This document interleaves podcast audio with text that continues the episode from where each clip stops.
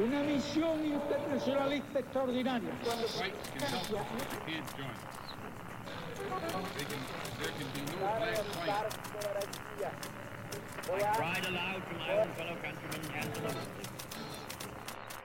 Sua rádio da história.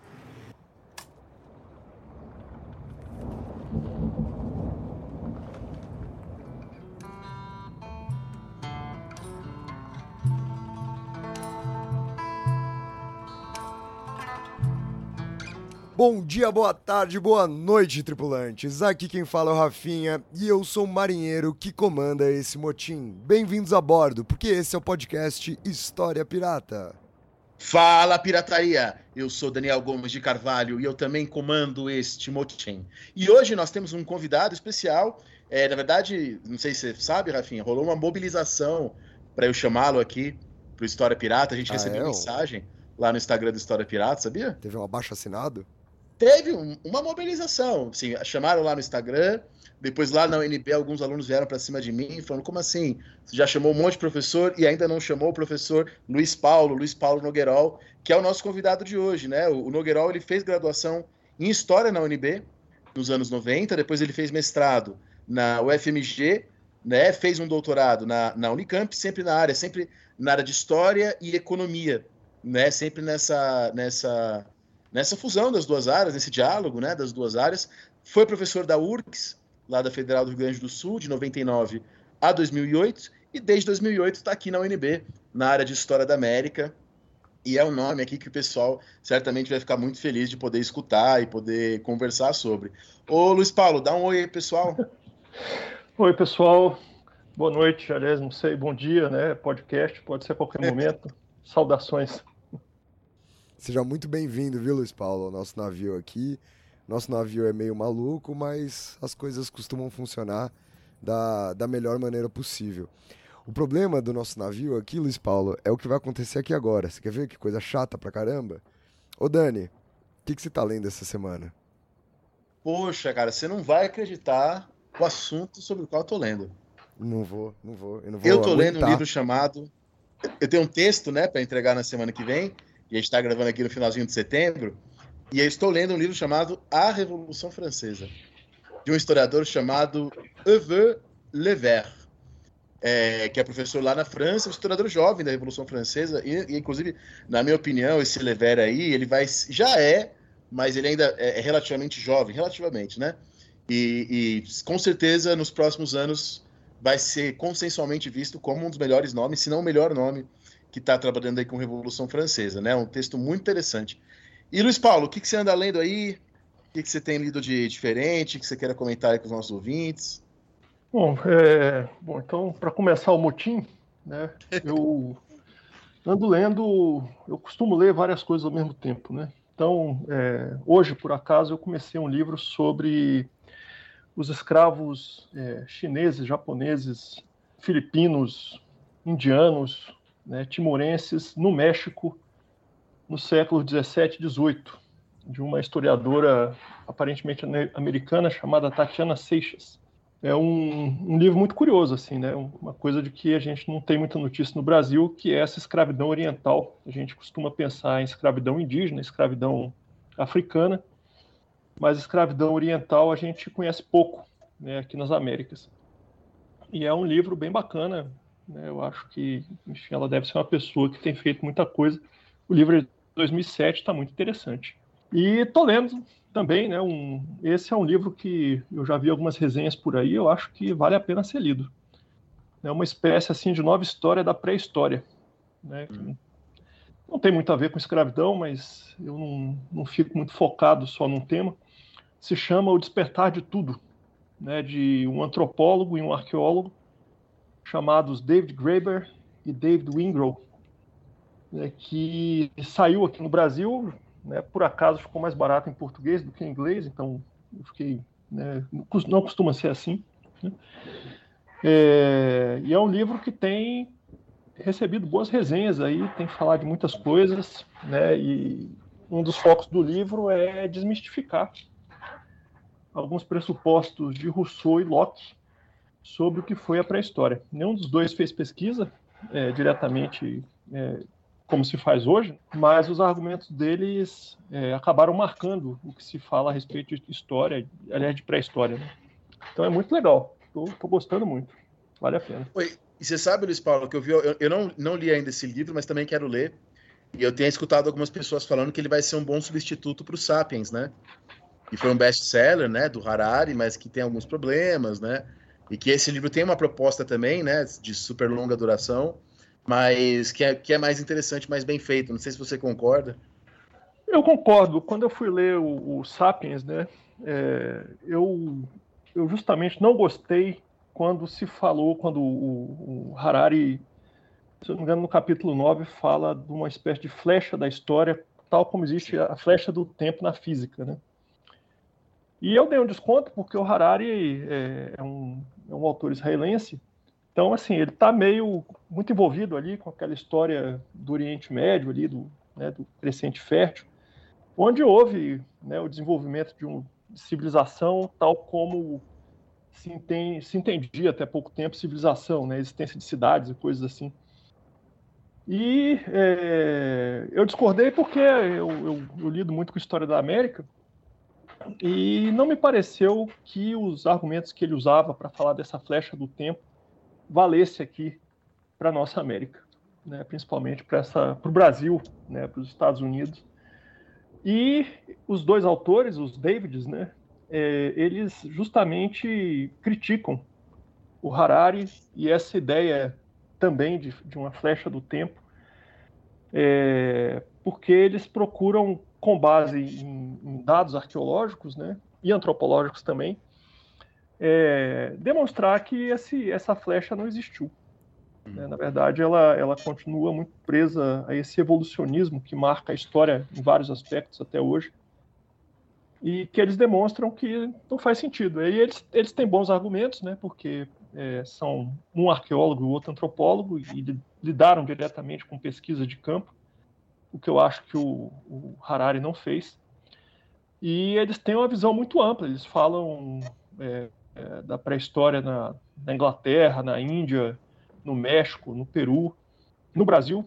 Né, eles falam muito dos Nambiquara, que foram estudados pelo Claude Lévi-Strauss né, no, em várias, várias obras.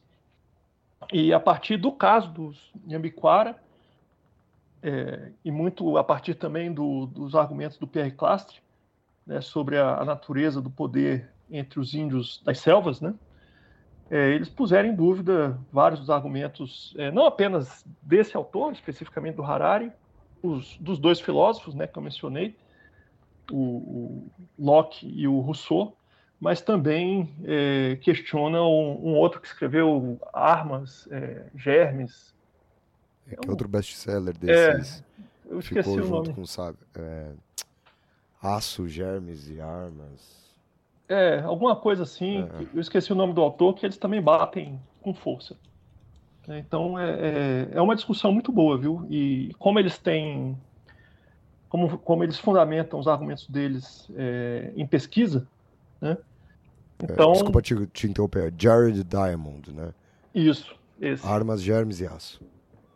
Isso, né? E como ele, eles fundamentam é, os argumentos em pesquisa, então, assim, bom, é, não adianta só, só criar hipótese e, e, dizer que a história ocorreu a partir de hipóteses, né? Tem que ter um mínimo de, de fundamento, um, um mínimo de evidências para poder fazer afirmações, né?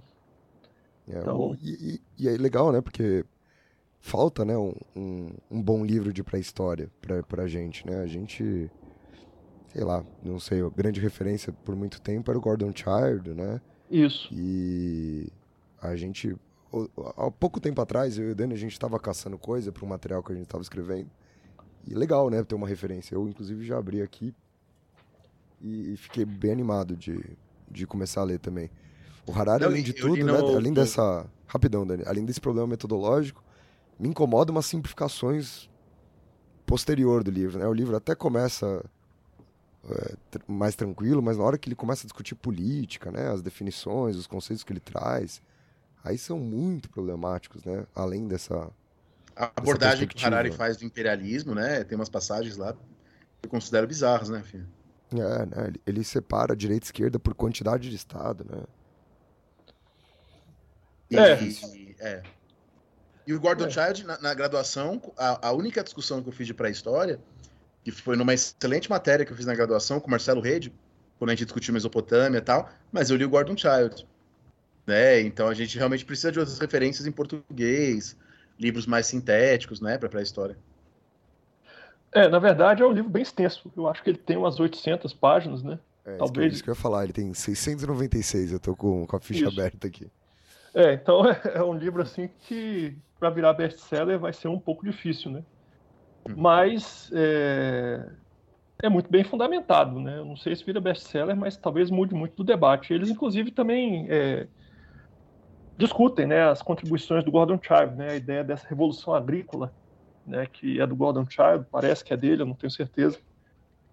É, dizem, olha, uma revolução que não foi assim, né, como a Revolução Francesa, né? O, a Revolução Americana, haitiana, né, que em poucos anos, não, a coisa levou milênios e uma vez iniciado, não significou que tenha sido adotado, né, essa questão da tecnologia, né, é, eles tratam de uma maneira, me parece, muito apropriada, sabe, assim, a tecnologia não como uma coisa, é também transformadora, né, mas a tecnologia ambientada é, na sociedade que a produziu, né, e que a, a a aceita, a rejeita. Né? Então ele cita casos, vários casos de povos que começaram até a agricultura, abandonaram a agricultura, voltaram até a agricultura de novo, né, abandonaram mais uma vez. Então é, é, essa eles propõem né, uma, uma discussão muito interessante, inclusive muito atual também para o nosso dia a dia, sobre é, as instituições políticas né, que se quer ter. Tá? Então existe aí um muito pano para manga, viu? Bacana. Quem sabe a gente já marca daqui a um tempo mais um episódio, né? Pra gente discutir esse livro, pra gente trazer essa discussão aqui pra galera. Você sabe, Dani, que eu tô lendo uma coisa que você me trouxe é, uma semana atrás, duas semanas Thomas atrás. Paine? Tá lendo Thomas Paine? Não, não, uma coisa boa que você me trouxe, não uma desgraça, né? Aliás, eu tô surpreso que sua leitura é sobre a Revolução Francesa e não sobre o chatíssimo Thomas Paine nessa semana. O pessoal que escuta a gente tá muito feliz, inclusive. Mas eu tô lendo o livro que o Vitor trouxe pra você, pra você trazer pra mim, né? O Vitor Crete Brusadelli, História da Música Popular Brasileira. E tô... Comecei essa semana, tô no comecinho ainda, mas eu tô gostando bastante. Então queria agradecer ao Vitor e queria agradecer a você também por ter trazido o livro aqui pra mim. E fazer a propaganda, né? O Vitor criou um podcast. Inclusive, eu fiz uma participação no podcast dele, ainda não lançou. Fiz uma participação falando sobre o caso Dreyfus. É, o podcast chama-se Guilhotina. Né? Então, quem quiser seguir, depois a gente deixa o arroba aqui embaixo, né? Perfeito, perfeito. E antes da gente começar o nosso programa, como sempre, eu vou lembrar vocês que há três formas de vocês ajudarem a História Pirata a se manter sempre no mar. A primeira delas, e sempre a mais importante, é ajudando a divulgar o nosso podcast. Pode falar para pessoas na rua, pode comentar com amigas, com amigos, para familiares. O importante é a gente espalhar a palavra desse navio. A segunda forma é pra galera mais assídua, pra galera que quer escutar sempre, que tá sempre aqui com a gente e gostaria de fazer uma contribuição mensal. Para isso, é só vocês entrarem no nosso PicPay. É só você digitar no seu navegador picpay.me barra História Pirata, tudo junto, que lá você encontra diversos planos de assinatura. Agora, a última é para aquela ajuda pontual. Aliás, Dani, você lembra que no último episódio a gente comentou que o Pix não estava funcionando, se estava funcionando, e pediu para o pessoal é, mandar 14 centavos, ou um valor e 14 centavos para gente. E, e parece que deu certo. Mas eu quero saber se continua dando certo. Então agora eu quero que vocês enviem um valor e 38 centavos. Né? Estamos ficando ambiciosos aqui já. Então pode mandar 38 centavos, pode mandar 1,38, pode mandar 2,38. Dois mas também milhões de pode reais. me dar é, ou se você ganhar na Mega Sena no sábado, que é logo antes que esse podcast vai ser lançado, ela vai estar 170 milhões. Então você pode mandar pra gente o quê? 169 milhões e 38 centavos. E para você fazer isso, é só você enviar um pix para a nossa chave, que é também o nosso e-mail, podcast.historiapirata@gmail.com. podcast.historiapirata.gmail.com Feita toda a nossa introdução usual, vamos ao nosso programa de hoje, que, como vocês estão vendo, é sobre a precificação de escravizados aqui no Brasil e nas Américas no século XIX. E para isso, o nosso programa está dividido em três blocos. No primeiro bloco, falaremos sobre o preço das pessoas no Brasil no século XIX. No segundo bloco, o Luiz Paulo vai discutir um pouco aqui com a gente sobre os métodos quantitativos. E no terceiro e último bloco desse programa, vamos falar de uma forma mais abrangente, até mesmo pensando né, as diferenças, o preço das pessoas nas Américas. Então, bora para o programa de hoje, vamos ao primeiro bloco, vamos falar sobre os preços das pessoas no Brasil do século XIX.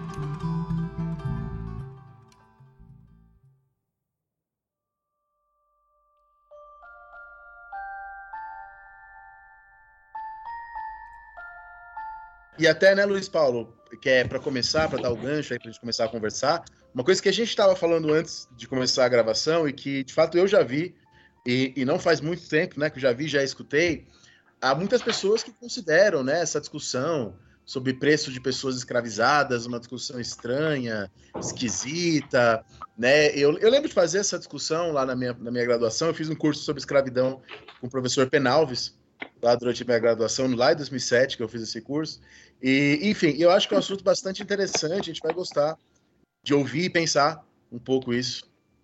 É, o... aqui no Brasil a gente tem né, vários problemas na nossa educação, né? E uma das coisas que eu acho que é bem nossa é a ideia de que quem gosta de história não pode gostar de matemática. Eu não sei porquê, essa é uma característica nossa, mas ela não é universal, né? Em outros, outros lugares, outros países, né? Nos Estados Unidos, na Inglaterra, a história quantitativa é uma coisa normal, comum, e há historiadores que se dedicam né, especificamente ao estudo dos preços, né? E aqueles que não se dedicam a isso especificamente, eles têm alguma formação de maneira a poder interpretar gráficos e tabelas né, é, sem maiores problemas. Né?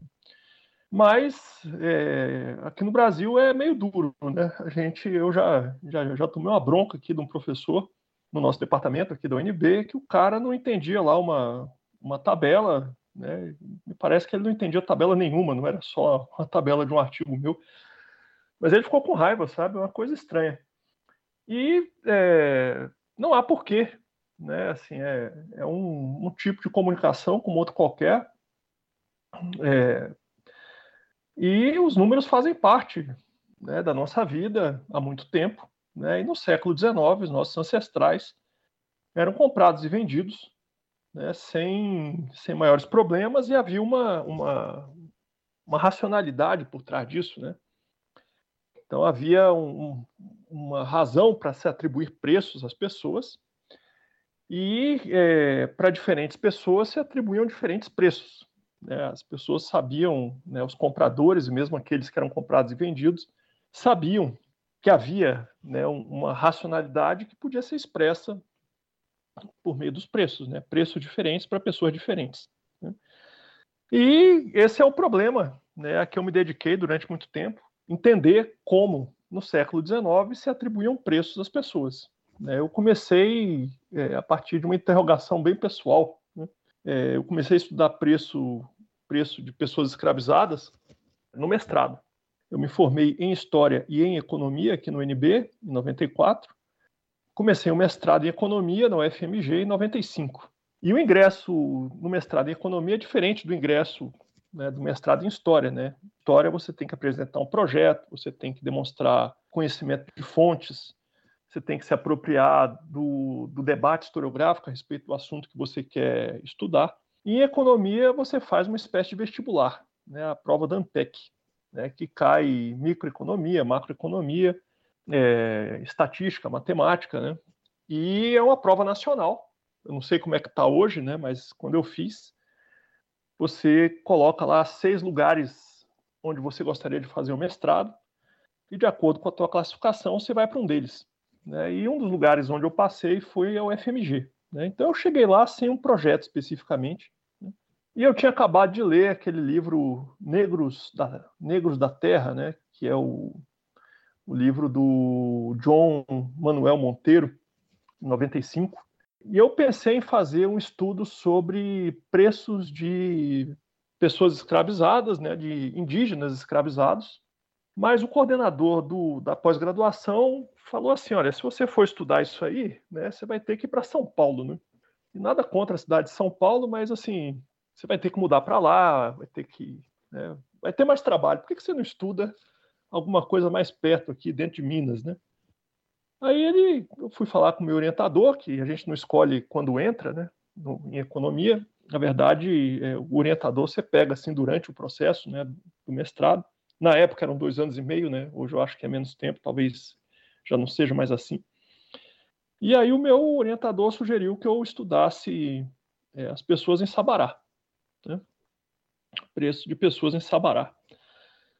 E aí eu falei, beleza, né? De repente vale a pena. E aí eu me lembrei de uma conversa que eu tinha tido com o professor Flávio Versiani, que foi meu orientador aqui na graduação em economia aqui no NB, que tinha me falado a respeito de um livro, né, é, que foi publicado em 74, chamado Time on the Cross, de Robert Fogel e Stanley Engerman. O Robert Fogel ganhou o Nobel de Economia em 93, né, justamente pelas contribuições que ele deu no campo da história econômica. E é, uma das coisas que o professor Flávio Versiani havia mencionado né, é que havia uma racionalidade para colocar preço em criança. Né? E por acaso, em 95, nasceu meu filho, Álvaro. Eu estava fazendo mestrado e ele nasceu. Né? nasceu aqui em Brasília, né? agora ele está com 27 anos. E uma coisa que me, me veio à cabeça assim foi assim, como é que é que se punha preço numa criança recém-nascida? Né? E aí, com essa, né, com, esse, com essa motivação assim bem pessoal, né, eu fui pensar, pô, o pessoal punha preço em criança recém-nascida, né, assim, tão estranho isso, tão absurdo hoje em dia, né? E aí eu fui, coloquei esse como meu objetivo, assim, não, vou fazer uma dissertação de mestrado sobre preço de criança. E aí fui, né? O meu orientador lá na UFMG era o professor João Antônio de Paula. É, aprendi muitas coisas com ele, né? Ele indicou lá, vai, né, vai lá para Sabará, começa a estudar essas coisas. Eu peguei inventários, né? Peguei os inventários, inventários pós-morte, né, de 1850 a 1888. E o inventário é um tipo de documento que tem todo tipo de informação que vocês possam imaginar. É uma coisa, é um universo, né? E essa sociedade brasileira, tanto a colonial quanto a do período imperial, era uma sociedade comparativamente com os dias de hoje bastante pobre, né? Mesmo os senhores é, seriam pobres, né? Assim, hoje em dia, muito embora seja difícil é, estabelecer comparações, né? Mas assim a pobreza dessas sociedades do século XIX em geral tem a ver com a inexistência da sociedade de consumo. Né? A sociedade de consumo é a sociedade repleta de objetos, as pessoas não têm nem onde pô-los, né? E a sociedade anterior né, é uma sociedade que tem poucos objetos. Então, no inventário tem todo tipo de bem que vocês possam imaginar, assim, prato quebrado, copo quebrado, saia furada, meia rasgada. Né? Eles inventariam tudo. Eles inventariavam tudo. Né? E entre as coisas inventariadas, coisa, entre aspas, estavam as próprias pessoas escravizadas. Né? Então, é, o inventário ele começava é, com as terras, né, com as casas, e depois passava para a segunda coisa mais, mais valorizada que havia, que eram as pessoas. Né?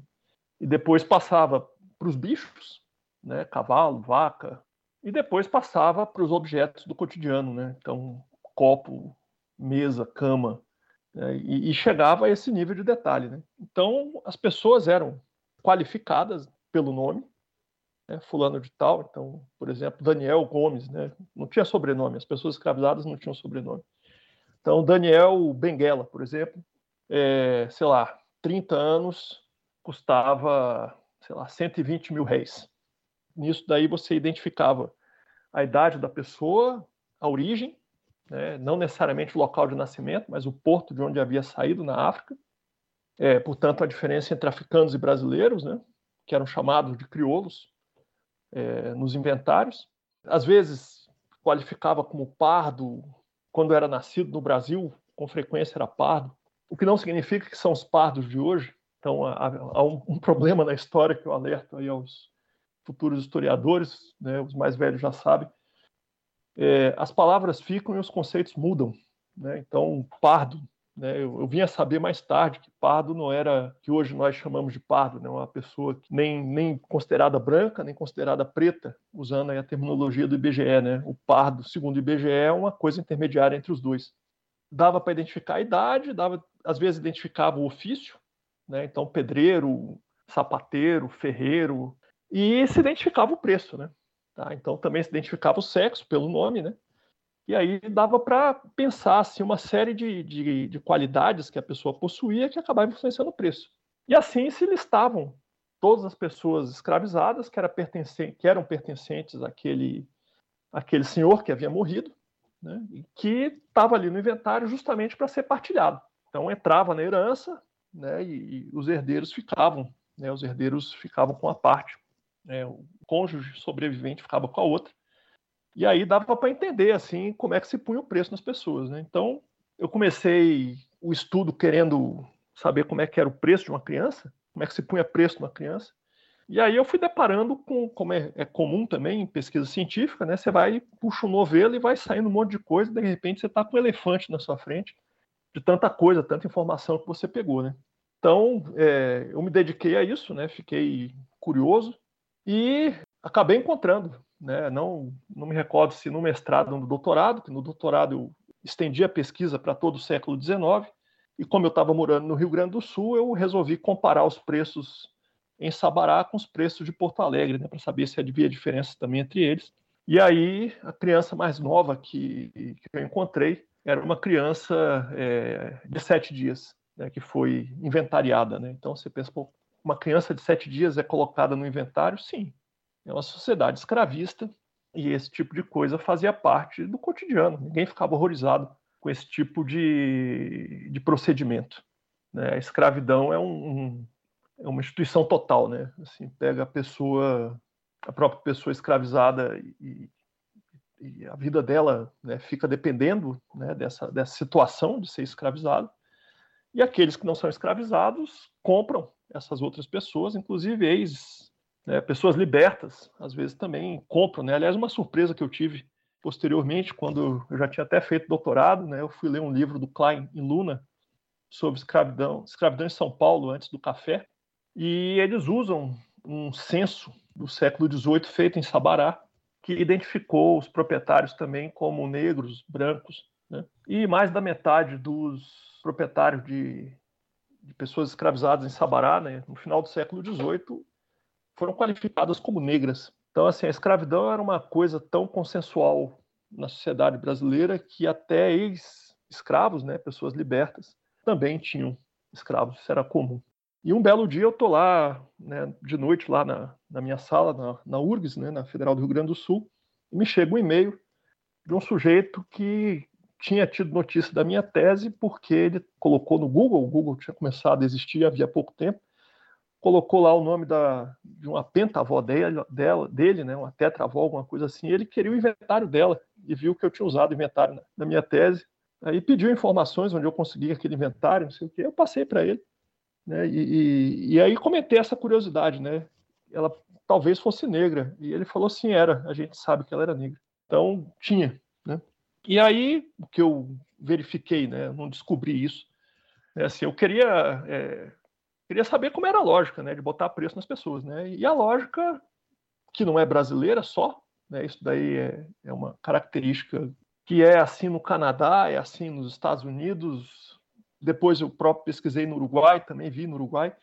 O que você tem é assim, o preço da pessoa começa muito próximo de zero quando ela é recém-nascida. Pode ser zero em alguns momentos, né? Então, o que, que significa o preço de uma pessoa ser igual a zero, né? É que não se espera dessa pessoa qualquer tipo de rendimento positivo ao longo do tempo. Né? O preço de uma pessoa é, são os lucros futuros que são trazidos para o presente. Né? Os economistas chamam isso daí de, de atualização, né? o valor presente dos lucros futuros. É como se põe preço em ação né? no mercado financeiro, como se põe preço em títulos públicos. Né? A mesma lógica que, que a gente usa para esses, esses ativos financeiros se usava também para as pessoas escravizadas. E aí, assim, às vezes não vale a pena você comprar uma pessoa recém-nascida ou ser proprietário de uma pessoa recém-nascida, significando isso o seguinte, né, que ou ela tem uma chance muito grande de morrer e por isso, entre aspas, o investimento que se faz nela, é, em média, não compensa, ou que aquilo que você vai gastar até ela começar a trabalhar e até ela começar a ter um rendimento positivo, digamos assim, porque uma criança, né, ela, ela, ela começa gastando, né? Quem é pai sabe, né? A criança ela não, ela dá despesa, né? Tem um monte de despesa, né? E o, o senhor, em parte, assumiu uma parte dessas despesas, né? Então a criança, é, ela inicialmente ela tem um, um, fluxo de renda negativo, ela gera gastos, né? Depois de uma determinada idade, ela começa um fluxo rendimento, de rendimentos positivo. Às vezes, né, esse horizonte de rendimentos positivos é curto demais para compensar esse período em que ela deu mais despesa do que trouxe lucro. E aí o preço da criança também pode ser igual a zero. Né? E o que eu encontrei aí por métodos estatísticos, né, chamo, fiz um que se chama de regressão, né, usei métodos mínimos quadrados ordinários, que eu posso explicar depois o que é.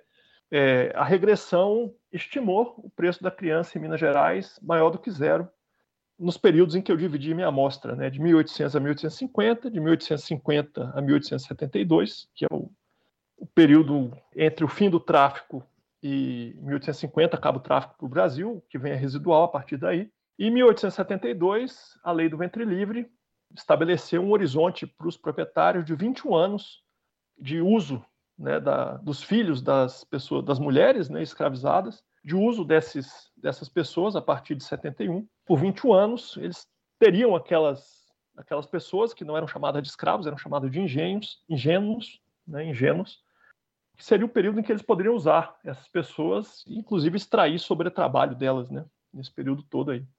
Então, eu dividi né, de 1800 a 1850, 1851 a 1872 e de 1872 a, a 1888. Em todos esses períodos, os preços das crianças, é, aliás, nos dois primeiros períodos, os preços das crianças eram maior do que zero, maiores do que zero, e no terceiro período não. É, o que indica aí que a lei do ventre livre deve ter trazido algum prejuízo para os senhores, o que também se refletiu no preço das próprias mulheres.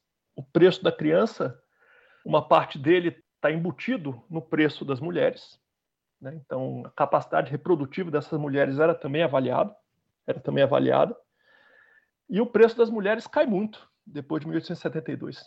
E aí, bom, pesquisei isso daí e comparei né, os diferentes, diferentes momentos.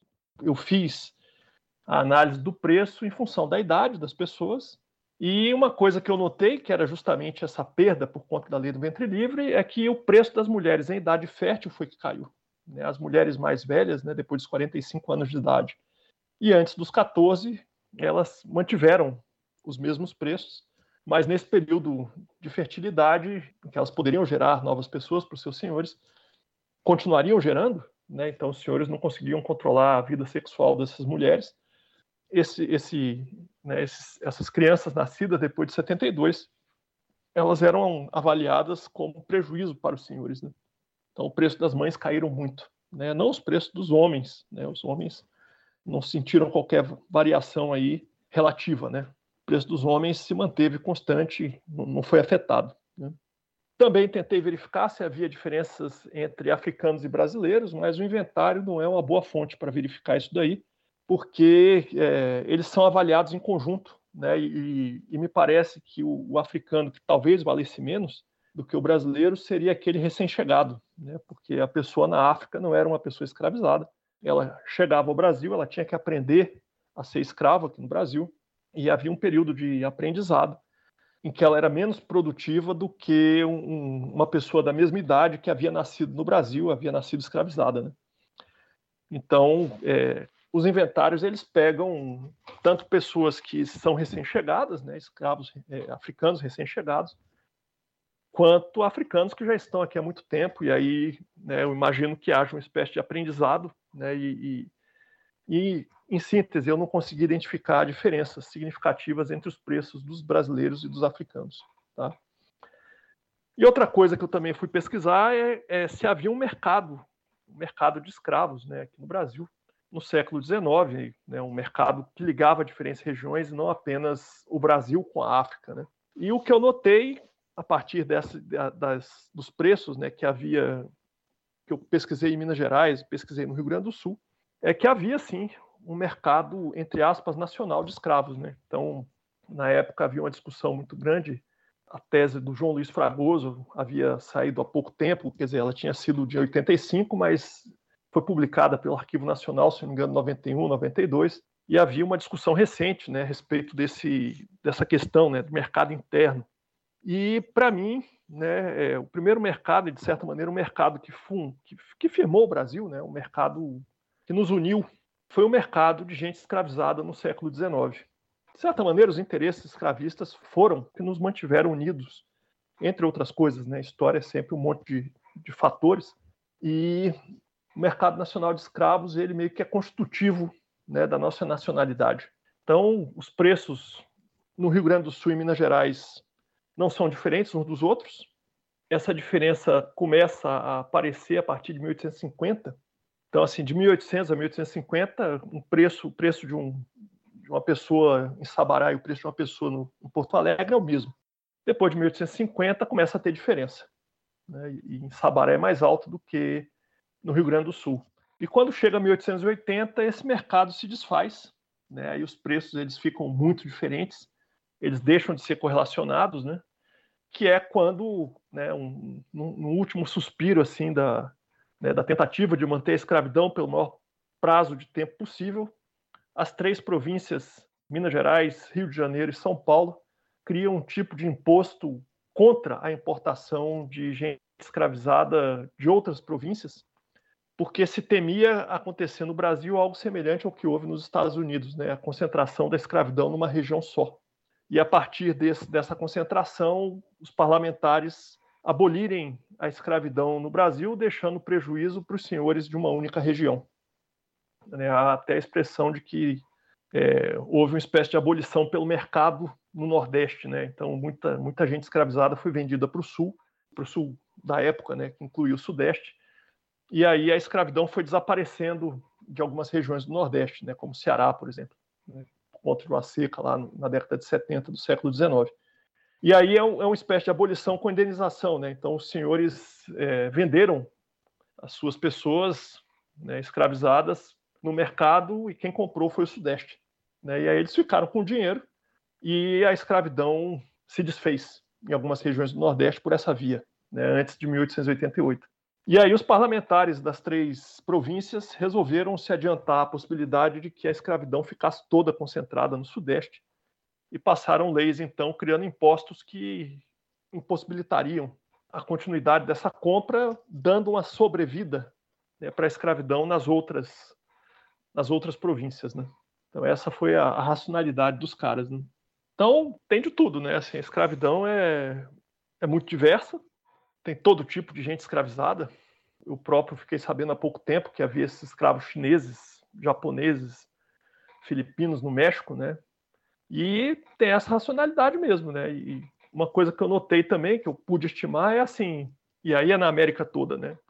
O escravo começa, a pessoa escravizada começa valendo muito pouco, aí o preço do escravo, a partir dos cinco anos, ele sobe muito rapidamente. Né? Ele vai subindo muito rapidamente até atingir um pico em torno dos 21, 22, 23, 24, 25 anos de idade, a depender da sociedade escravista. E depois ele começa a cair lentamente, mas não chega, não chega ao ponto da pessoa recém-nascida, né? A partir dos 40, 50 anos, estabiliza aí, valendo aproximadamente 20% do que valia aos 21, 22 anos, 23 anos. Né? Então é, um, é uma espécie de U invertido, né, e assimétrico também, né? Então é um U de cabeça para baixo, mas a perninha, né, à medida que a pessoa envelhece, em vez de voltar a zero, a perninha ela fica fica constante, né, a partir dos 40, 50 anos de idade.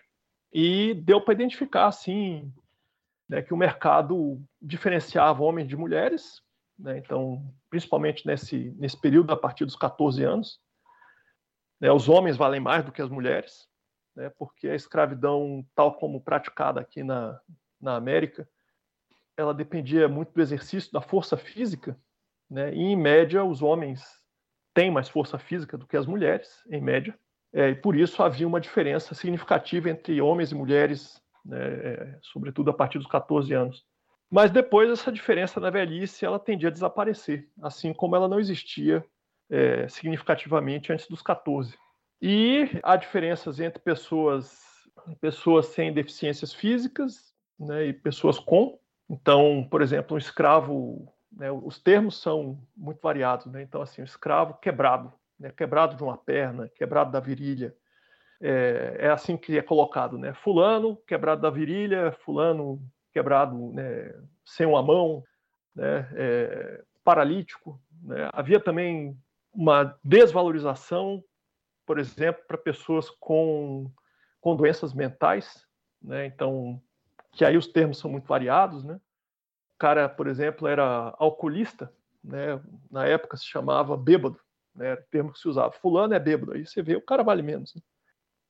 Fulano é, é idiota, né, uma pessoa com algum tipo de, de, de doença que incapacitava para o trabalho, então valia zero. Né? Fulana, é, que é fujona, né, também valia menos. Né? O cara é fujão, é fujona, também valia menos. Né? É, esses, essas deficiências físicas e, e, e, doenças mentais também, elas, elas desvalorizavam as pessoas. Ô Luiz, eu posso te interromper um segundo só para te fazer uma pergunta? Sim, claro. Você começou citando os inventários como fonte, né? Sim. E aí, na verdade, eu até queria fazer duas perguntas para você. A primeira delas é quem precifica essas pessoas na hora do inventário? Sim. Uma, uma burocracia, né? Mas quem é que está dando esse preço? Porque acredito que é do interesse do, dos familiares também. É, uma disputa dessa precificação, já que você está dividindo né, todo, todo, todos esses bens, Sim. obviamente, pensando para os padrões da época. O termo que se usava é, aqui no Brasil era o termo que se usava eram sempre duas pessoas, eram louvados. Tá? Esse era o termo que se usava. É, normalmente eles eram indicados pelos próprios herdeiros. Tá? Então, os herdeiros meio que criavam um consenso a respeito de duas pessoas que iriam fazer a avaliação de todos os bens. Né? E aí avaliava tudo, avaliava vaca, cavalo, as meias, né? as roupas da pessoa, né? isso tudo aí era avaliado, os talheres. Né? E também se avaliavam as pessoas escravizadas. Né? Então, é, eram louvados, eram os nomes deles. Na, na América Espanhola, é, o nome que se dá é, são os taçadores, com S. Né? Taçadores de taça. Né? Não de, de, taça, que na América Espanhola é xícara, né? mas de taxa em português. Né? As pessoas que taxavam. Né? Os taxadores em português, taçadores em espanhol. É, lá também né, havia é, escravidão e também se fazia esse tipo de avaliação.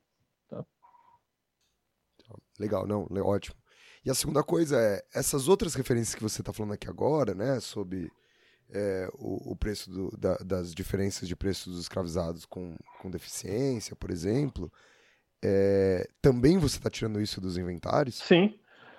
A fonte continua a mesma. mesma. Eles, os inventários ah, descreviam um por um, né? uma uhum. por uma as pessoas e, e, identificavam, né? O cara quebrado do olho, né? Imagina, o cara furou o olho, né? Ou teve uma doença oftalmológica lá, não enxergava com um dos olhos, né? Então isso daí também estava dentro. Tá, legal. Tá? E, e, normalmente, assim, as doenças, elas, eu, eu, calculei, né? Quanto é que desvalorizava, assim, chegava a ser 25% em média, né? né? Tinha gente que não valia nada, assim, tem muita gente que é, vale zero, entendeu? Significa que não serve para o trabalho, né? E aí eu pensava, pô, mas então por que, que não liberta, né? Vai ficar tendo prejuízo, né? Não. Era a minha terceira pergunta agora também, né? Porque esse vale zero, né? Como, como você bem apresentou sobre essa questão do futuro, ela provavelmente vai dar prejuízo, né?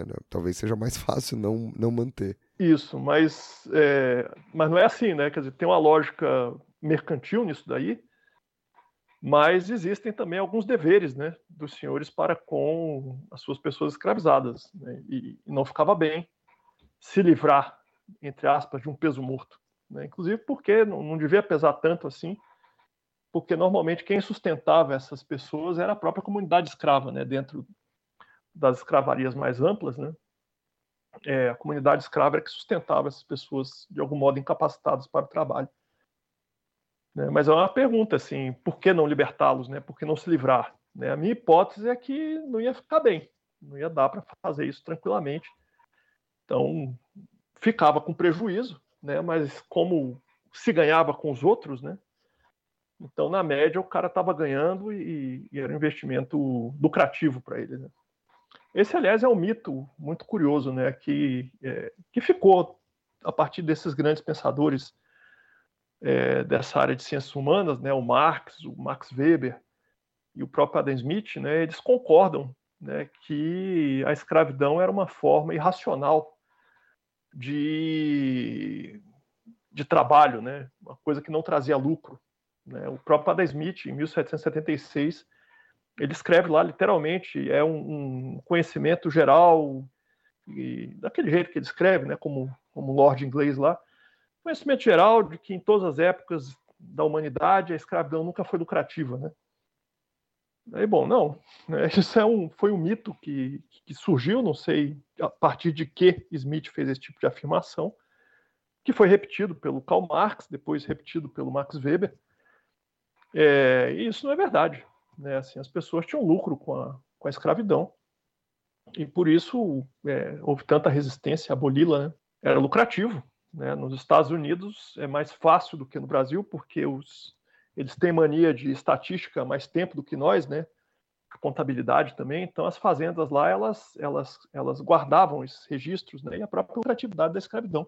Então, é, é uma coisa muito curiosa, continua sendo ensinada no ensino, no ensino médio. Aí, meu próprio filho mais novo, outro dia estava comentando comigo, que o professor ensinou para ele que a escravidão não era lucrativa. Né? Eu falei, não, não é nada disso. O professor está enganado, né? é normal. A gente não conhece toda a história, ninguém conhece toda a história, então tem alguma coisa que a gente nunca vai saber mesmo.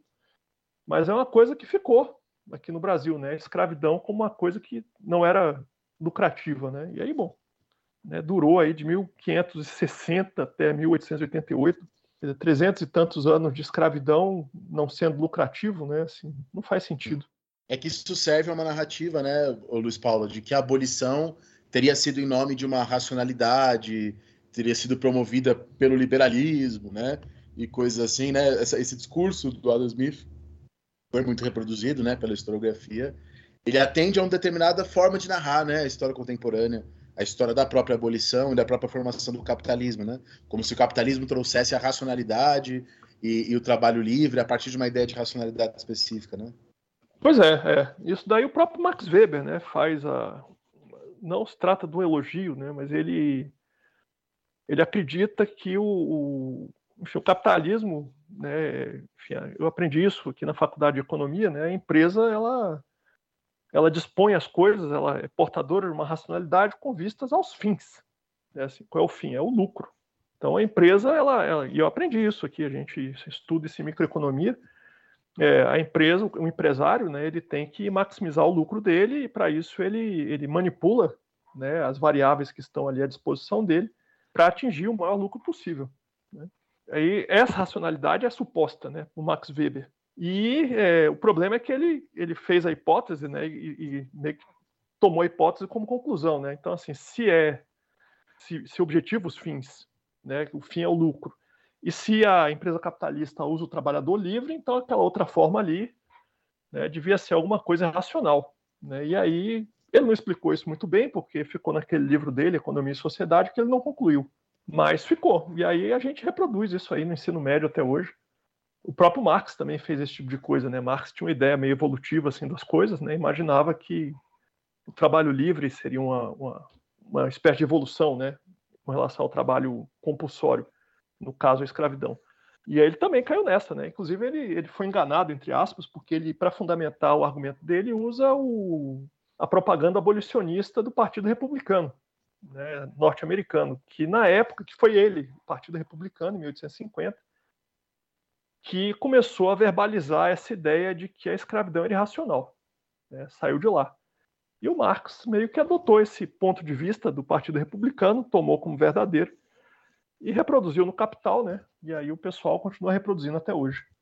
Legal, então, o primeiro bloco do programa fica por aqui. Vamos ao segundo bloco do programa de hoje, falar sobre os métodos quantitativos.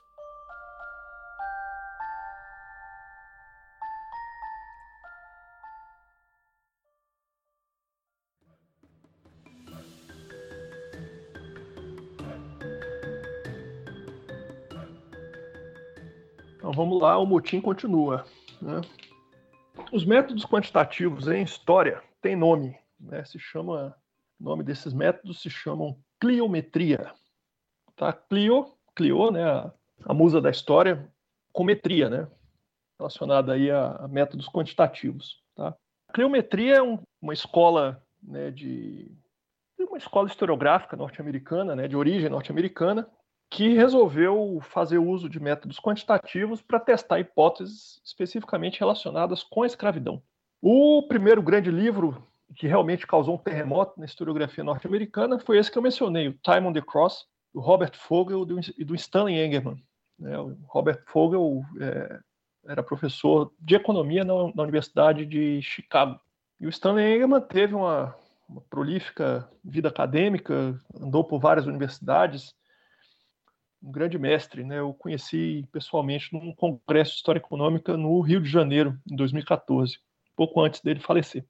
É, e os dois então resolveram fazer um, uma empreitada que lhes rendeu muita dor de cabeça, né? Porque o livro foi mal interpretado.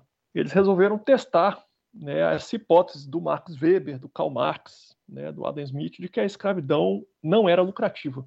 Né? E aí eles recorreram a outra fonte que não os inventários, eles recorreram diretamente à contabilidade das fazendas norte-americanas, aos registros também, registros civis de mortandade, reuniram, portanto, é, uma documentação serial do século XIX nos Estados Unidos para, é, a partir dos dados extraídos dessas fontes, testar a hipótese de que a escravidão era ou não era lucrativa. Né? E o que eles verificaram é que a escravidão era lucrativa. E, por um lado, eles criaram tiveram muita dor de cabeça, porque é, o fato de ser lucrativo não significa que é bom. Né? Assim, é uma confusão aí. Né? Eles falaram é lucrativo, eles não disseram é bom, eles disseram é lucrativo. E a partir desse, desse elemento, eles foram verificando um monte de outras coisas a respeito da escravidão que não agradou né, o, a sociedade norte-americana, sobretudo o movimento negro norte-americano, que confundiu as coisas, né? E, e, uma das coisas, por exemplo, que foi objeto de grandes controvérsias era a respeito da alimentação das pessoas escravizadas, né? As fazendas tinham os registros é, e, e, por outros métodos, não por eles, mas por outros historiadores, se verificou que é, na vida adulta né, as pessoas não costumavam passar fome, as pessoas escravizadas, né? Porque é um, um velho conhecimento de antigos manuais romanos, né, não nos esqueçamos que no mundo antigo europeu também havia escravidão.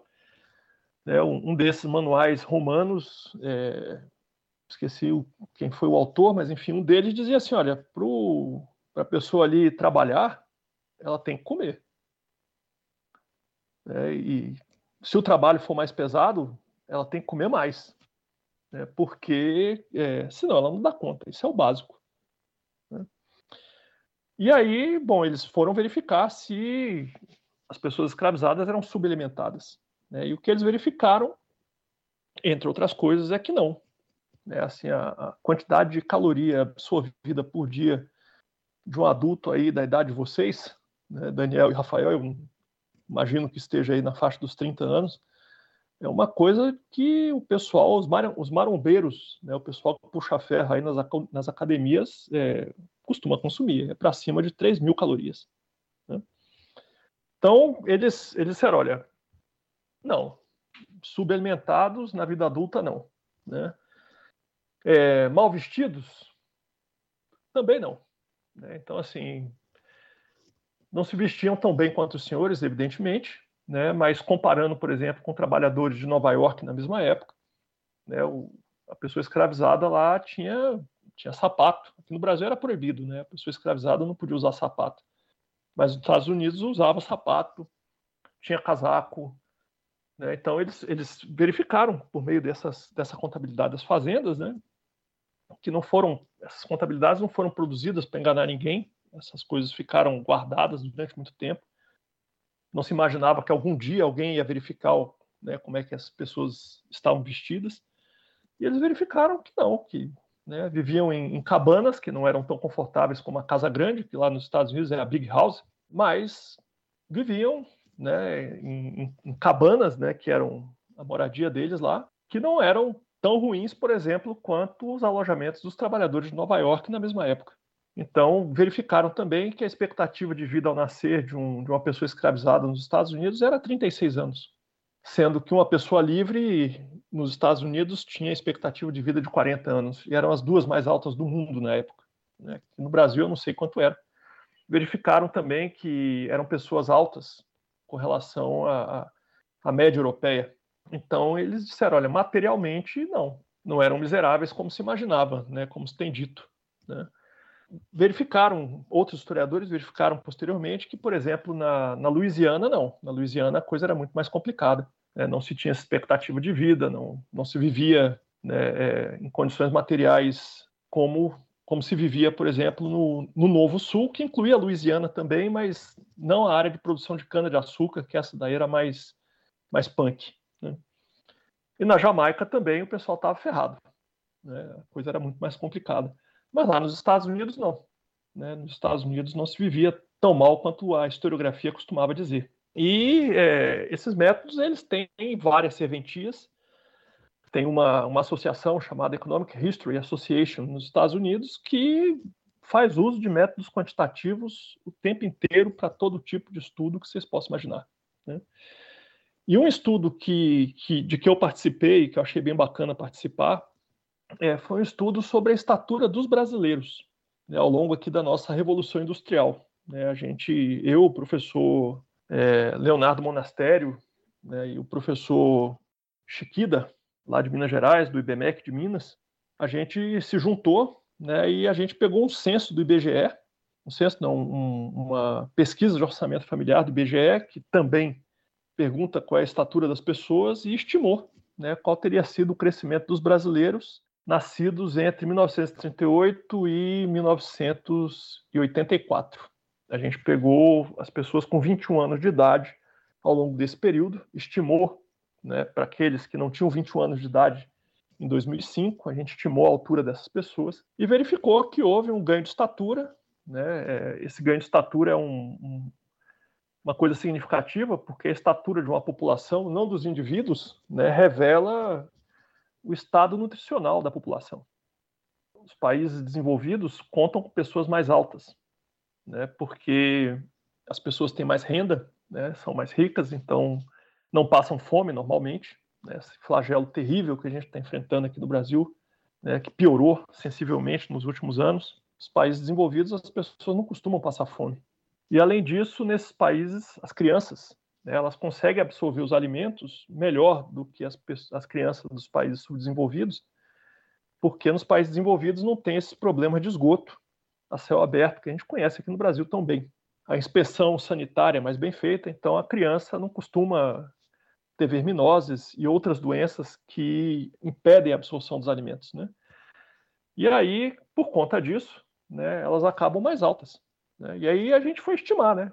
como é que como é que evoluiu a estatura dos brasileiros ao longo do tempo e a gente verificou que houve um ganho de 6 centímetros né, entre 1938 e 1984 que ainda assim nos colocava né, em 2005 né, eu estou até a fim de fazer um estudo para períodos mais recentes para ver se esse ganho é, foi mantido foi perdido mas enfim esses 6 centímetros levaram a estatura média dos brasileiros de 1,66m em 1938 para 1,72m. Os brasileiros homens, a gente não fez para as mulheres, porque aí não tinha como comparar internacionalmente.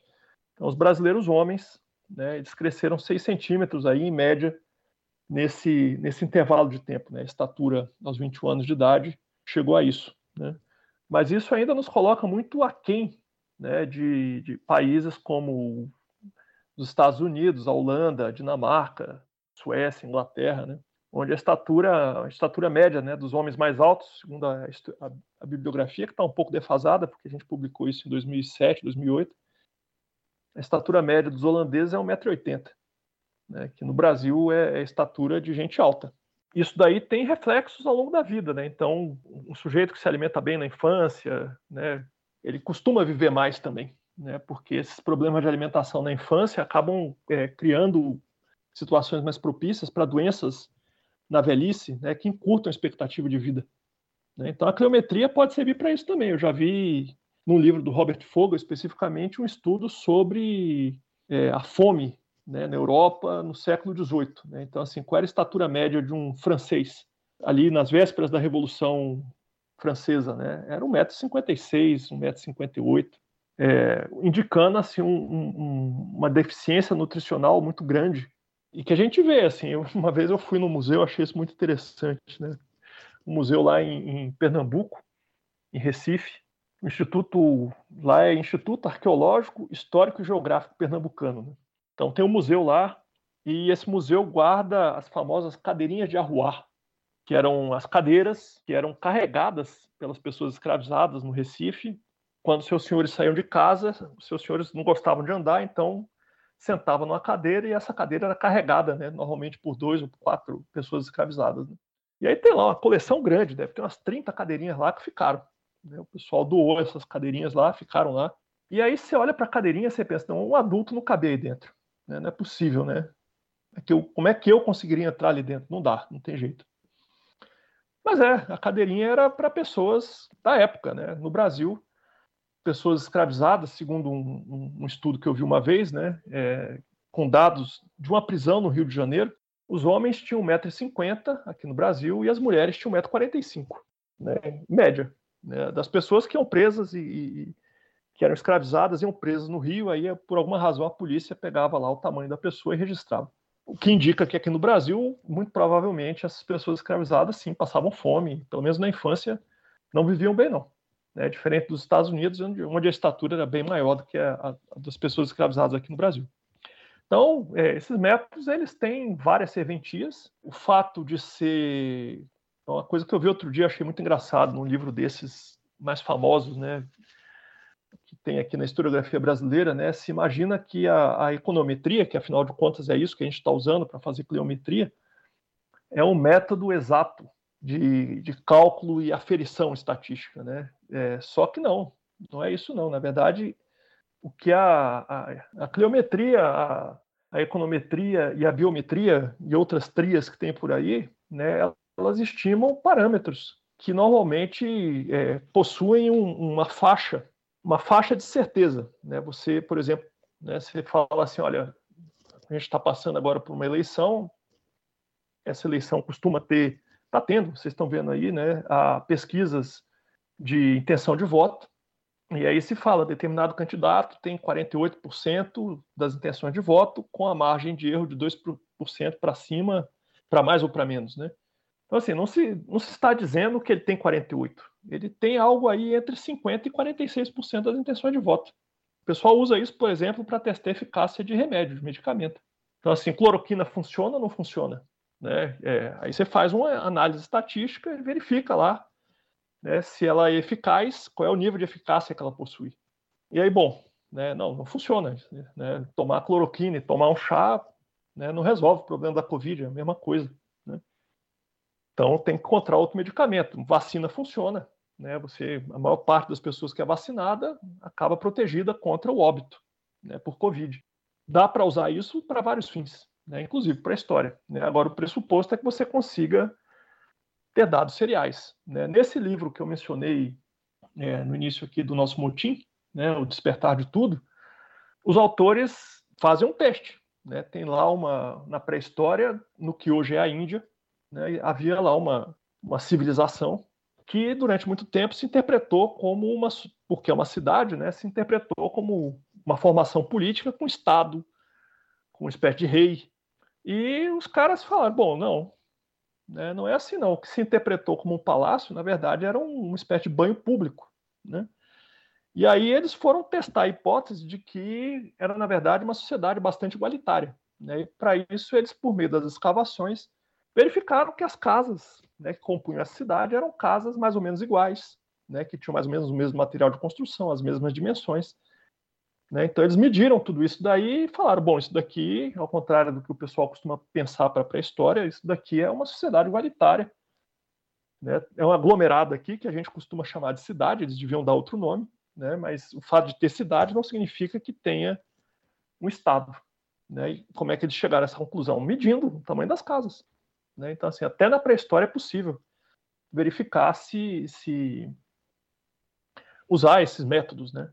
Da mesma maneira, tem aqui um, um, livro muito bom de arqueologia americana chamado The Backbone of History, né, que é organizado, entre outras pessoas, pelo Richard Steckel, né, em que eles fazem assim um, um, uma análise dos diferentes sítios arqueológicos aqui da América é, para verificar a estatura das pessoas, para verificar a ocorrência de determinadas doenças, é, para verificar a ocorrência de traumas, né, que são passíveis de verificação nos ossos, né, e para estimar, inclusive, o bem-estar, né, o bem-estar nutricional, o bem-estar até psicológico, né, uma coisa está relacionada com a outra, fica tudo marcado ali no esmalte do dente.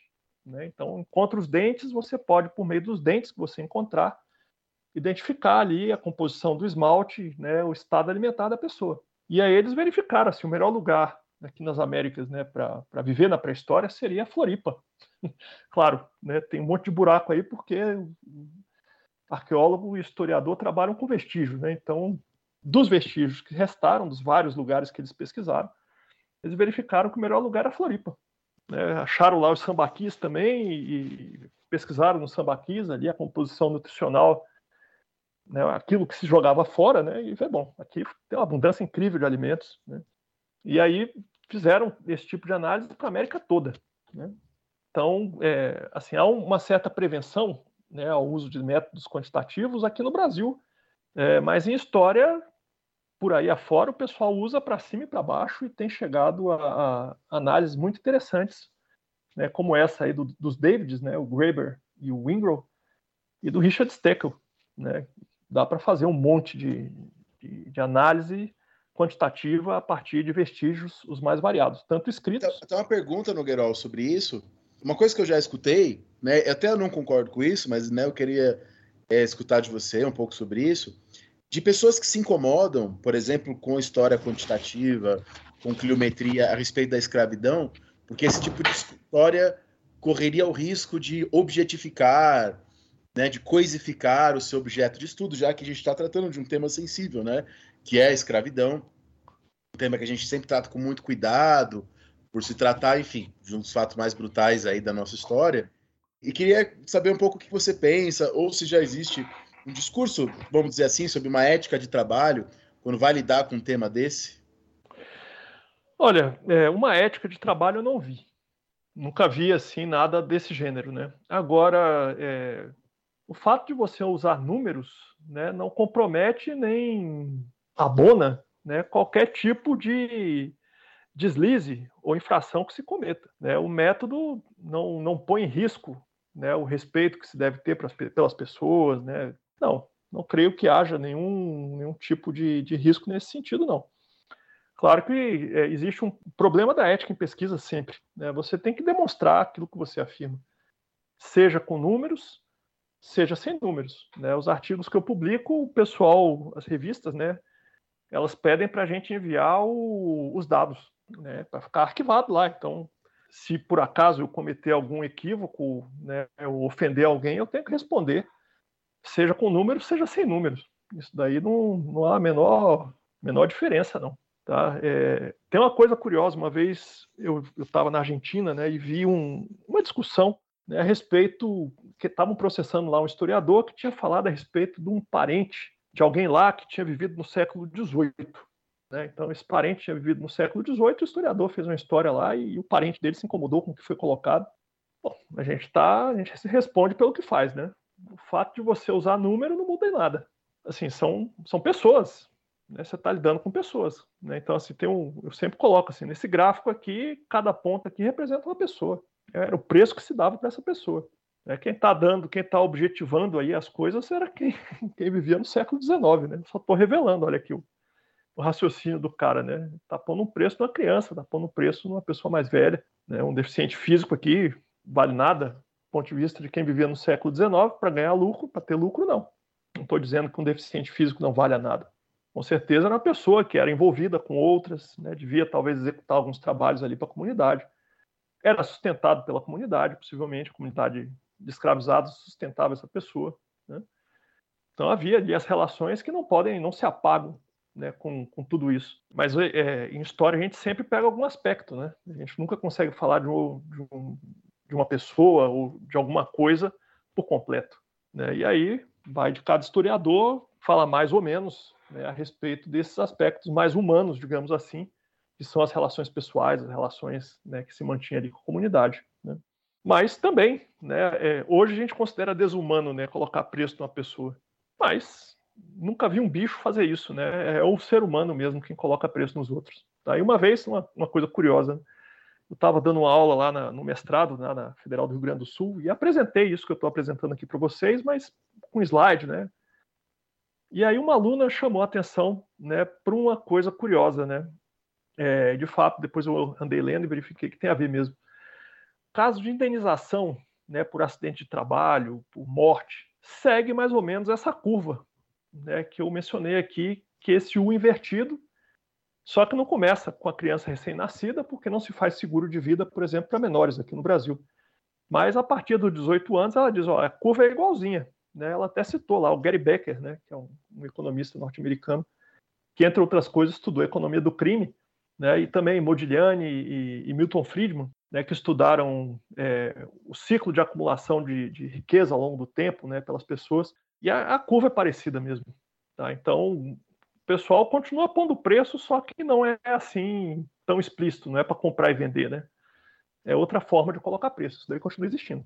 Ótimo, Luiz. Estou tô, tô gostando, tô ficando interessado cada vez mais. Eu tive, tive uma experiência agora recente, enquanto eu estava no mestrado, com um colega meu que era orientando do meu mesmo orientador, e ele também estava fazendo essa, esse trabalho é, não com precificação de escravizados, né, mas com um trabalho com história econômica. E é. E de fato é, é muito impressionante como a gente fica distante disso, né? A gente, eu estou colocando eu e o Dani aqui é, junto nesse mesmo barco, porque acaba fugindo muito até das nossas perspectivas históricas, né? Enquanto você falava, eu, eu fiquei aqui pensando como na hora que a gente vai fazer a pesquisa, na hora que a gente olha para o documento, as possibilidades do que a gente pensa inevitavelmente estão atreladas ao nosso próprio conhecimento, né? ao nosso próprio horizonte dos nossos conhecimentos. Então, eu tô, eu tô gostando bastante. Mas vamos ficar com o segundo bloco por aqui e vamos ao terceiro bloco do programa de hoje, falar sobre o preço das pessoas nas Américas.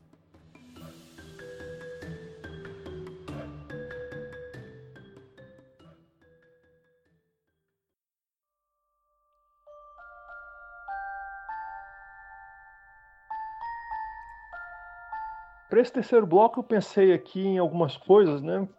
E eu queria começar mencionando uma, uma base de dados muito boa que está disponível aí na rede para quem quiser, tá? Que é o Slave Voids Database. Tá? O Slave Voids Database foi organizado é, inicialmente na Universidade Emory, se eu não me engano, é na, na Carolina do Norte, ou na Carolina do Sul, e conta com grandes historiadores como o David Eltz, se não me engano foi quem começou, contou com o nosso Manolo Florentino, que né, se foi ano passado, com um historiador uruguaio muito bom, Alex Boruc, né, e com, com várias pessoas, inclusive porque é uma, inicialmente ela foi uma, uma, uma base de dados colaborativa. E essa base de dados ela começou estudando o tráfico de escravos para as Américas, né?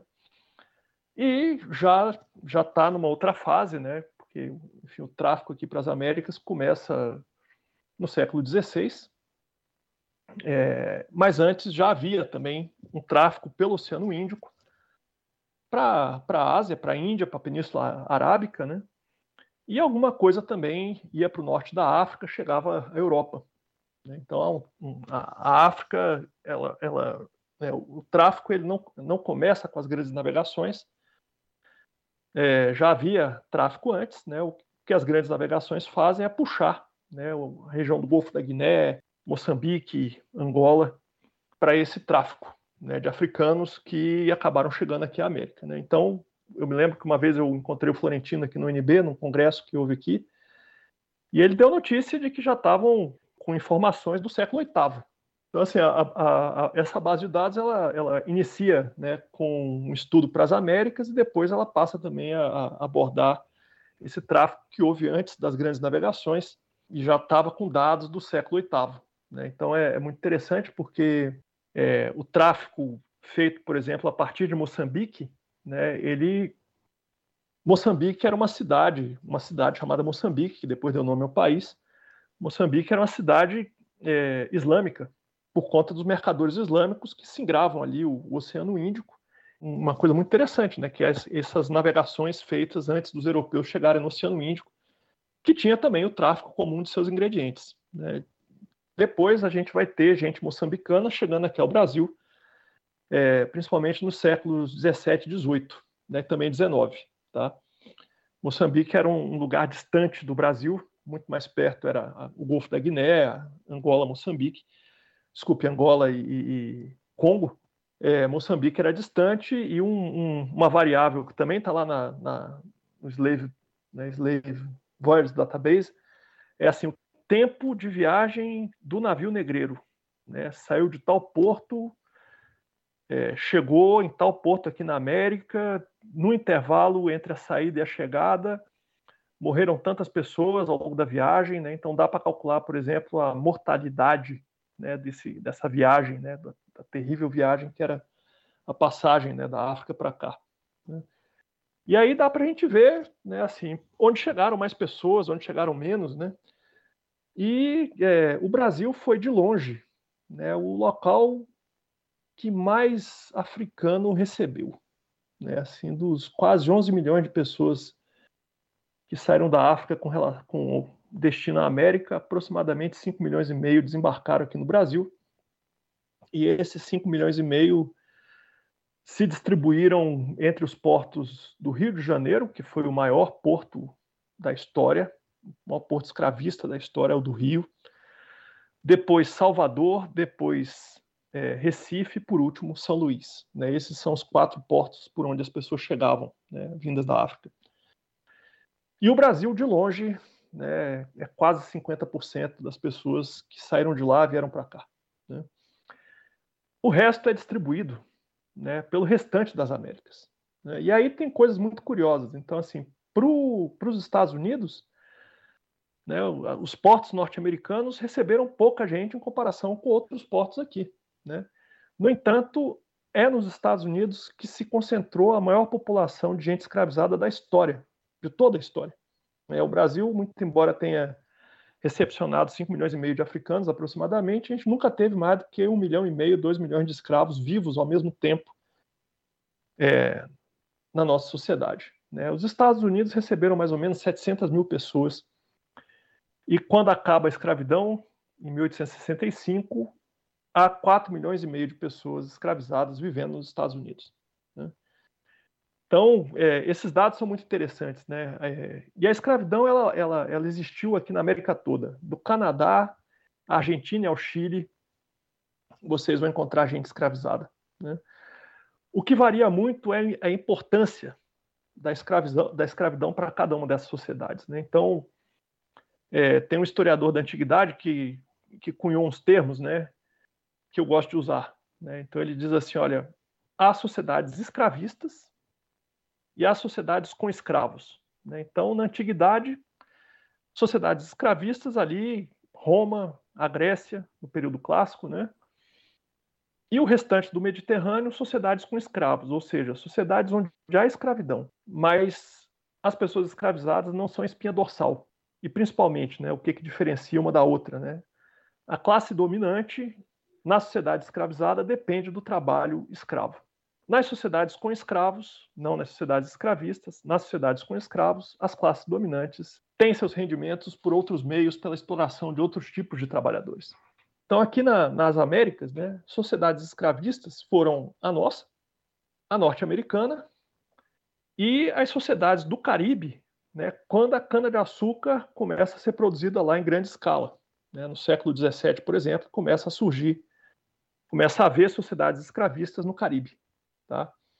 No final aí, né, do período colonial espanhol, a gente tem também na Venezuela, né, em algumas regiões da Colômbia, também a né, ali sociedades escravistas. Agora, tirando essas, tá, é, as outras eram sociedades com escravos. Tá, e às vezes até tinha uma grande um percentual grande de gente escravizada, como por exemplo em Buenos Aires, 20% do pessoal, 20% da população de Buenos Aires, é, às vésperas ali da independência, eram também de origem africana. Tá? E por dentro da, da Argentina, do que hoje é Argentina, né, esse nome é recente também, é do século XIX, o país não se chamava, não, não, existia esse nome Argentina, não existia o nome Uruguai, não existia o nome Bolívia, né? Então, é, por dentro dessas, dessas sociedades havia um tráfico de escravos grande, né, que ia pelo, entrava pelo porto de Buenos Aires e era distribuído, né, tanto no rumo do rio Paraguai ali, Correntes, é, Misiones, até o Paraguai, né, quanto para o outro lado, né, é, Córdoba, é, Tucumã, Santiago del Esteiro, é, Tarija, né, Potosí e para Santiago no Chile, tá? Então assim, a gente vai encontrar gente escravizada na América toda. Montevidéu, né, eu peguei e fiz estudos lá no Uruguai, Montevidéu, Canelones, Colônia, sempre tem. Nos inventários sempre a gente encontra gente escravizada. Né? Claro, não é tão importante quanto no Brasil. Então, é, aqui no Brasil, é, no Rio Grande do Sul, por exemplo, no século XIX, é, por inventário, até 1850, é, a média é haver por inventário sete pessoas escravizadas em cada inventário. Né? Lá no, no, Uruguai, quem tinha sete pessoas escravizadas era assim excepcional. Né? Mas você tem lá gente com um, dois, três, né? uma, duas, três pessoas escravizadas. Né? Então, é, a América toda conviveu com a escravidão. Né? A escravidão ela é uma forma de trabalho compulsório. Né? A, gente, a gente costuma imaginar que é a única. Né? Não, é uma só, uma forma. Aqui na América é, havia outras maneiras também de, de, de impor o trabalho compulsório para os outros. Né? Então havia um negócio chamado MITA, né, que é muito específica do Alto Peru, que hoje é a Bolívia, né? mas também havia no próprio Peru, que era um, um tipo de trabalho compulsório imposto sobre os indígenas sobre as comunidades indígenas especificamente, né? É, e coisas que são de origem europeia, como por exemplo a encomenda, também é um tipo de trabalho compulsório, né? É, essa sim de origem europeia, aplicada contra os mouros na Península Ibérica, né? ela não se confunde com a escravidão. Né? Então, como é que no restante da América as classes dominantes é, eram ricas? Elas eram ricas por conta do trabalho indígena sob diferentes formas, mas não são escravos. Né? A escravidão indígena é proibida. Não significa que tenha sido de fato suprimida, mas a escravidão indígena é proibida, né? E, e de fato a, o restante aqui da América ela funciona, a América continental funciona à base desse trabalho indígena, né? Então é, tem gente escravizada, né? Mas não é tão importante assim no restante da América. Agora, mesmo assim, dá para né, dá para fazer estudos quantitativos também, né? Então, é, também na América Espanhola, a gente vê esse U invertido, né, que é o preço das pessoas ao longo de suas vidas. Né? E aí tem um, um, texto muito legal que foi feito a partir é, dos registros da expropriação dos bens da Companhia de Jesus. Né? A Companhia de Jesus foi expulsa dos domínios espanhóis no século XVIII, na segunda metade do século XVIII, e os bens da companhia foram confiscados pela coroa. E aí se fizeram inventários é, para saber o que, é que pertencia ao rei. Né? E nesses inventários constam também os preços das pessoas escravizadas que pertenciam à Companhia de Jesus. Tá? Então, pô, mas o cara, né, a Companhia de Jesus tinha gente escravizada? Sim, tinha. Né? O, talvez um dos livros mais famosos de história colonial do Brasil, né? é o, o livro do, do, padre Antonil, chamado Cultura e Opulência do Brasil por Suas Drogas e Minas, que é um manual do senhor de engenho, feito por um jesuíta que administrou o engenho dos jesuítas no recôncavo baiano. Né? O, esqueci o nome do engenho. E ele descreve como é que você tem que lidar com as pessoas escravizadas, né? como é que se distribui essas pessoas é, nas diferentes tarefas que o engenho tem que cumprir. Então, assim, a Companhia de Jesus tinha, os franciscanos também tinham, os dominicanos também tinham, né? As ordens religiosas costumavam ter gente escravizada, as clarissas tinham. Então, a escravidão é um, um, uma coisa muito comum. Tá? Para nós, parece esquisito, né? Porque a gente glorifica o trabalho livre, e eu acho ótimo o trabalho livre. E a gente comete o anacronismo de olhar para esse passado e dizer assim: olha que absurdo, né? Tinha escravidão. Né? É, a escravidão hoje é inaceitável, mas o pessoal lá usava, né? E o desafio do historiador é desafiar. Né? O desafio do historiador é enfrentar né, esse problema, né? Que é tentar entender como é que gente como a gente é, vivia né, de um, no meio de um, de um sistema social que hoje nos parece repugnante. Né? E as pessoas viviam muito bem, sem qualquer problema, né? E era uma coisa assim generalizada, né? né? Os europeus, por onde andaram, eles introduziram a escravidão onde eles puderam, né? E, e o pessoal achava isso absolutamente normal. Né? Eu acho que, e, assim, tem vários livros a respeito dessa, dessa coisa esquisita, né? Que é esse sistema moral que aceita a escravidão. E é uma coisa, assim, muito apaixonante, né? Porque você olha assim, pô, mas como é que o cara pode ser um santo e ao mesmo tempo admitir a escravidão, né? A gente não aceita, né? Como é que o cara pode, é, pode impor a escravidão em nome de Cristo, que era o que se fazia também, né?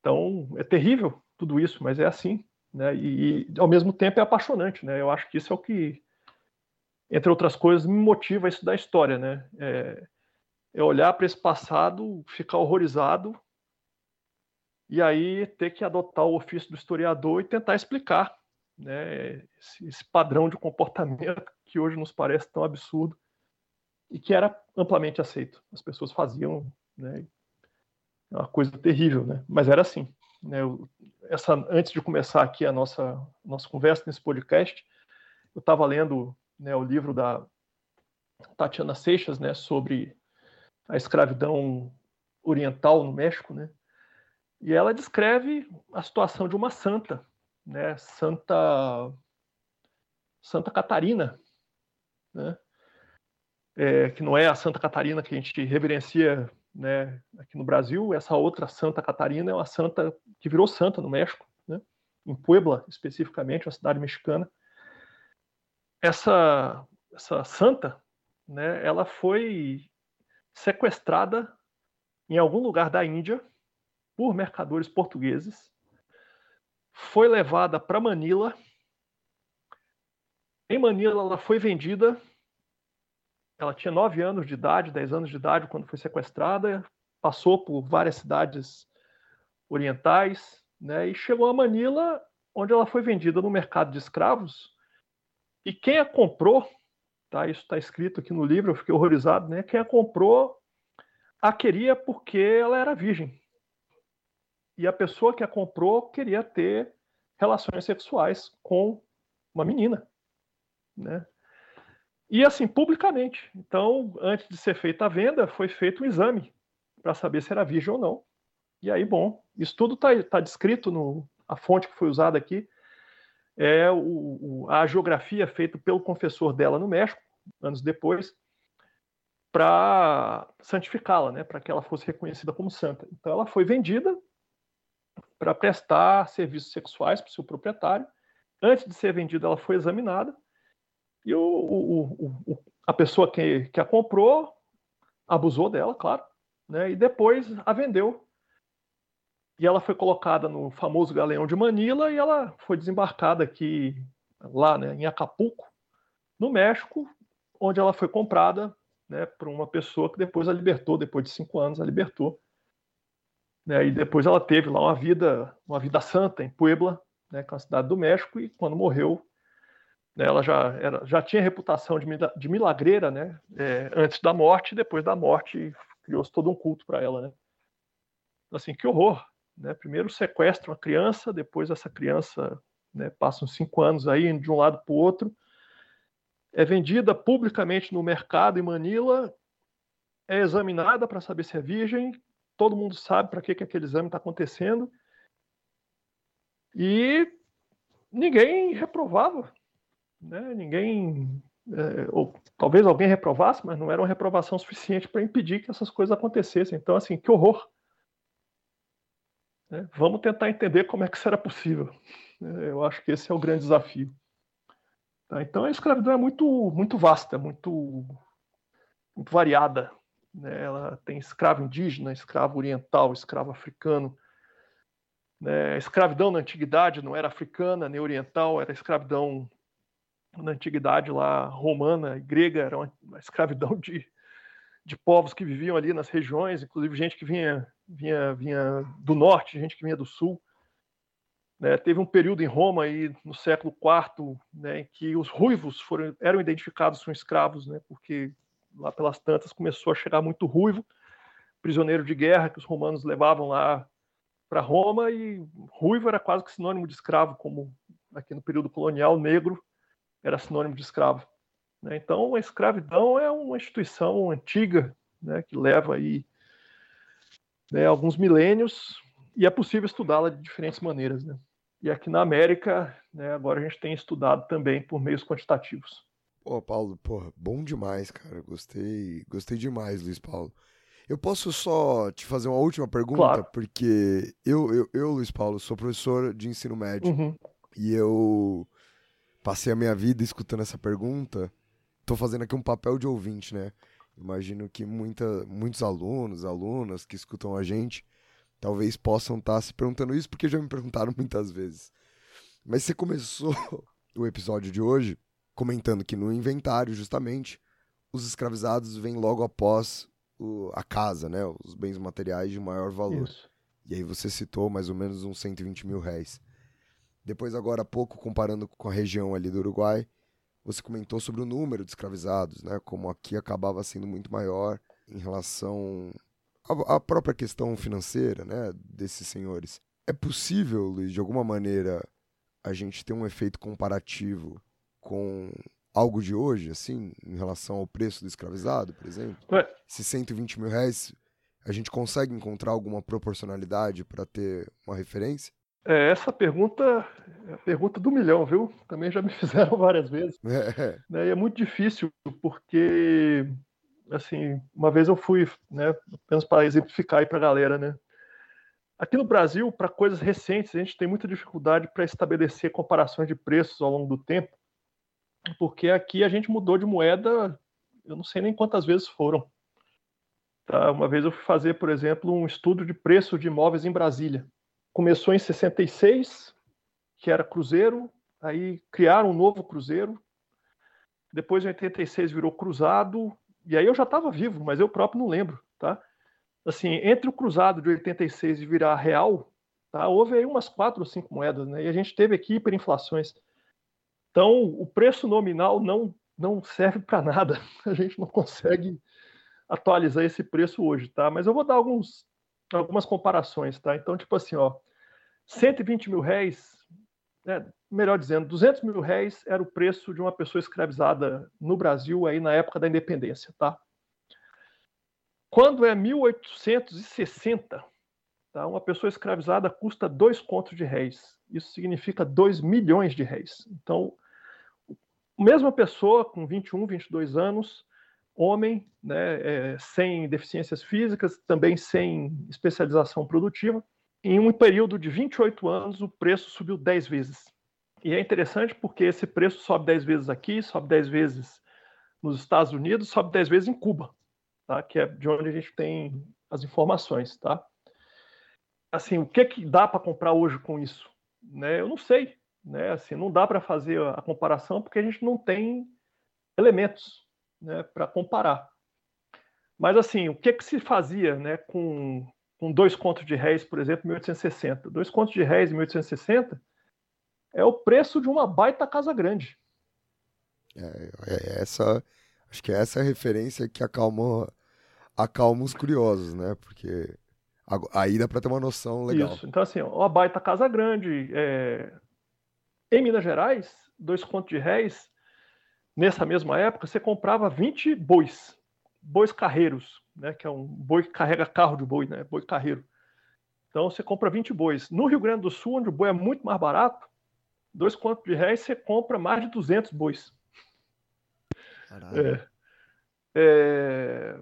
que mais? Assim, o... se você pegar assim, ó, as pessoas escravizadas, as terras e os instrumentos de trabalho, assim, moenda, carro de boi, enxada, né? Você juntar isso tudo aí, os maiores patrimônios escravistas, isso daí representam 70% do patrimônio, do grande patrimônio escravista, aí por volta de 1870, 1880.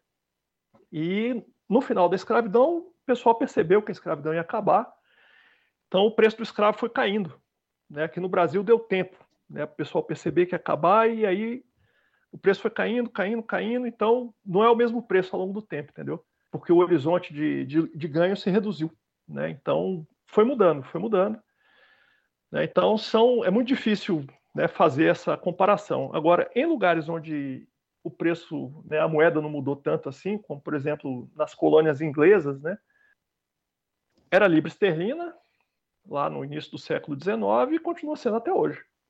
Né? Então ali dá para ter uma ideia melhor, mas a Inglaterra, principalmente de 1950 para cá, também tem passado por alguma inflação, nunca uma inflação louca como essa que a gente teve aqui no Brasil, mas alguma inflação. Então vai ficando difícil comparar. Mas é uma pergunta, essa eu queria responder, já me fizeram várias vezes, eu não tenho como. Não, mas eu, eu, eu, eu acho que muita gente vai se dar por satisfeito com a sua resposta, porque mesmo que seja uma comparação da época, eu acho que dá para ter uma boa noção, né? Os bois, a casa, a casa. Eu tô chocado com a casa, Luiz. Confesso para você que eu, eu fiquei muito impressionado, não fazia ideia que era um valor proporcional a um imóvel grande. Assim. É, casa grande. Terra era muito barata, viu? terra era muito barata. Então, assim, dois contos de réis é terra que não acaba mais. Por outro lado, assim, alguns lugares valorizados, né? Rua da Praia, lá em Porto Alegre, né? Quem é de lá sabe o que é a Rua da Praia, Rua dos Andradas, né? É uhum. um, uma, uma casa na Rua dos Andradas valia uma pessoa escravizada nessa época, entendeu? Então, por quê? Porque era a Rua do Comércio, né? Ali a casa, casa virava, virava loja e o cara ganhava dinheiro com isso. Então, não são os mesmos padrões, entendeu? A gente pensa assim, pô, uma casa valer tanto quanto uma pessoa, né? Porque para nós casa é muito caro aqui no Brasil. Sim. Então, pô, então era muito valioso. É, né? Agora tem época em que a pessoa fica muito barata também. Aqui no Brasil, uma vez eu fiz um estudo sobre seguro de vida para escravo e a propaganda da companhia era assim, ó, a companhia aqui segura escravos tanto de pessoas ricas quanto de pessoas pobres, né? você pensa, então a pessoa pobre podia ter uma pessoa escravizada? Podia. Eu encontrei mais de uma qualificada como pobre, proprietária de, de gente escravizada. Em 1808, 1810 acontecia.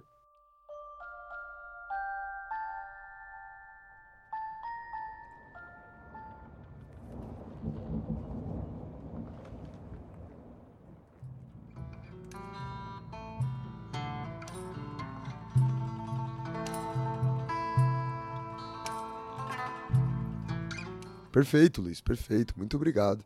Eu, eu, fiquei, eu fiquei bem feliz com a resposta. E, e com o programa como um todo, Sim. Dani. O que você achou? Eu, eu tô. Eu, tô, eu, tô eu, eu, eu vou voltar naquilo que eu falei ali atrás, mas é muito impressionante como essas coisas não vêm na minha cabeça quando eu penso história, assim. Então, acho que isso pode abrir, abrir muita coisa, né? Sim, eu tenho certeza que os nossos ouvintes vão gostar muito. Eu mesmo aprendi um monte de coisa hoje. Por exemplo, que a encomenda, achei muito legal saber disso, né? Que a encomenda era é, algo que os espanhóis aplicavam antes, né, com os mouros, eu não sabia disso, tantos, aula, tantos anos de aula, né, sobre a encomenda, quando dava o ensino médio, e, e, e, não sabia, não sabia, né, que tinha essa forma prévia, então muito legal mesmo, Grau. Obrigado pela participação aí hoje. Ô, oh, rapaz, eu, eu que fico feliz porque é uma das serventias da universidade pública, né? Uhum. E história é assim, né? A gente se surpreende, né? A gente nunca, nunca tem um conhecimento tão amplo a ponto de conhecer toda a história, né? Então, mesmo eu estudo escravidão desde 89, tá? E eu só fui ficar sabendo dessa história de gente escravizada vindo do Oriente há uns três anos, né? E, e é assim, eu tenho uma tia de 91 anos que é historiadora, tia Lena, né? Se ela estiver me ouvindo, um grande abraço para ela, professora da Universidade Federal de Goiás. É, que a gente, quando encontra, a gente fica trocando figurinha assim, e ela estuda história, sei lá, desde os anos 50. E ela de vez em quando se surpreende assim com, com esse tipo de coisa que eu apresentei aqui, né? Ela própria não sabia. Então, história é muito maior do que a gente consegue numa vida só abarcar, né? Então é sempre estudar, estudar, estudar e colocar as sandálias da humildade, saber que sempre a gente tem alguma coisa para aprender. Perfeito, perfeito. É isso, gente. Muito obrigado por quem escutou a gente até aqui. Não esqueçam de acompanhar História Pirata lá no Instagram, no arroba História Pirata, e de comentar no post que vocês estão vendo esse episódio um pouco mais para a gente continuar a conversa por lá. É isso, tamo junto e até o próximo programa. Valeu, pirataria!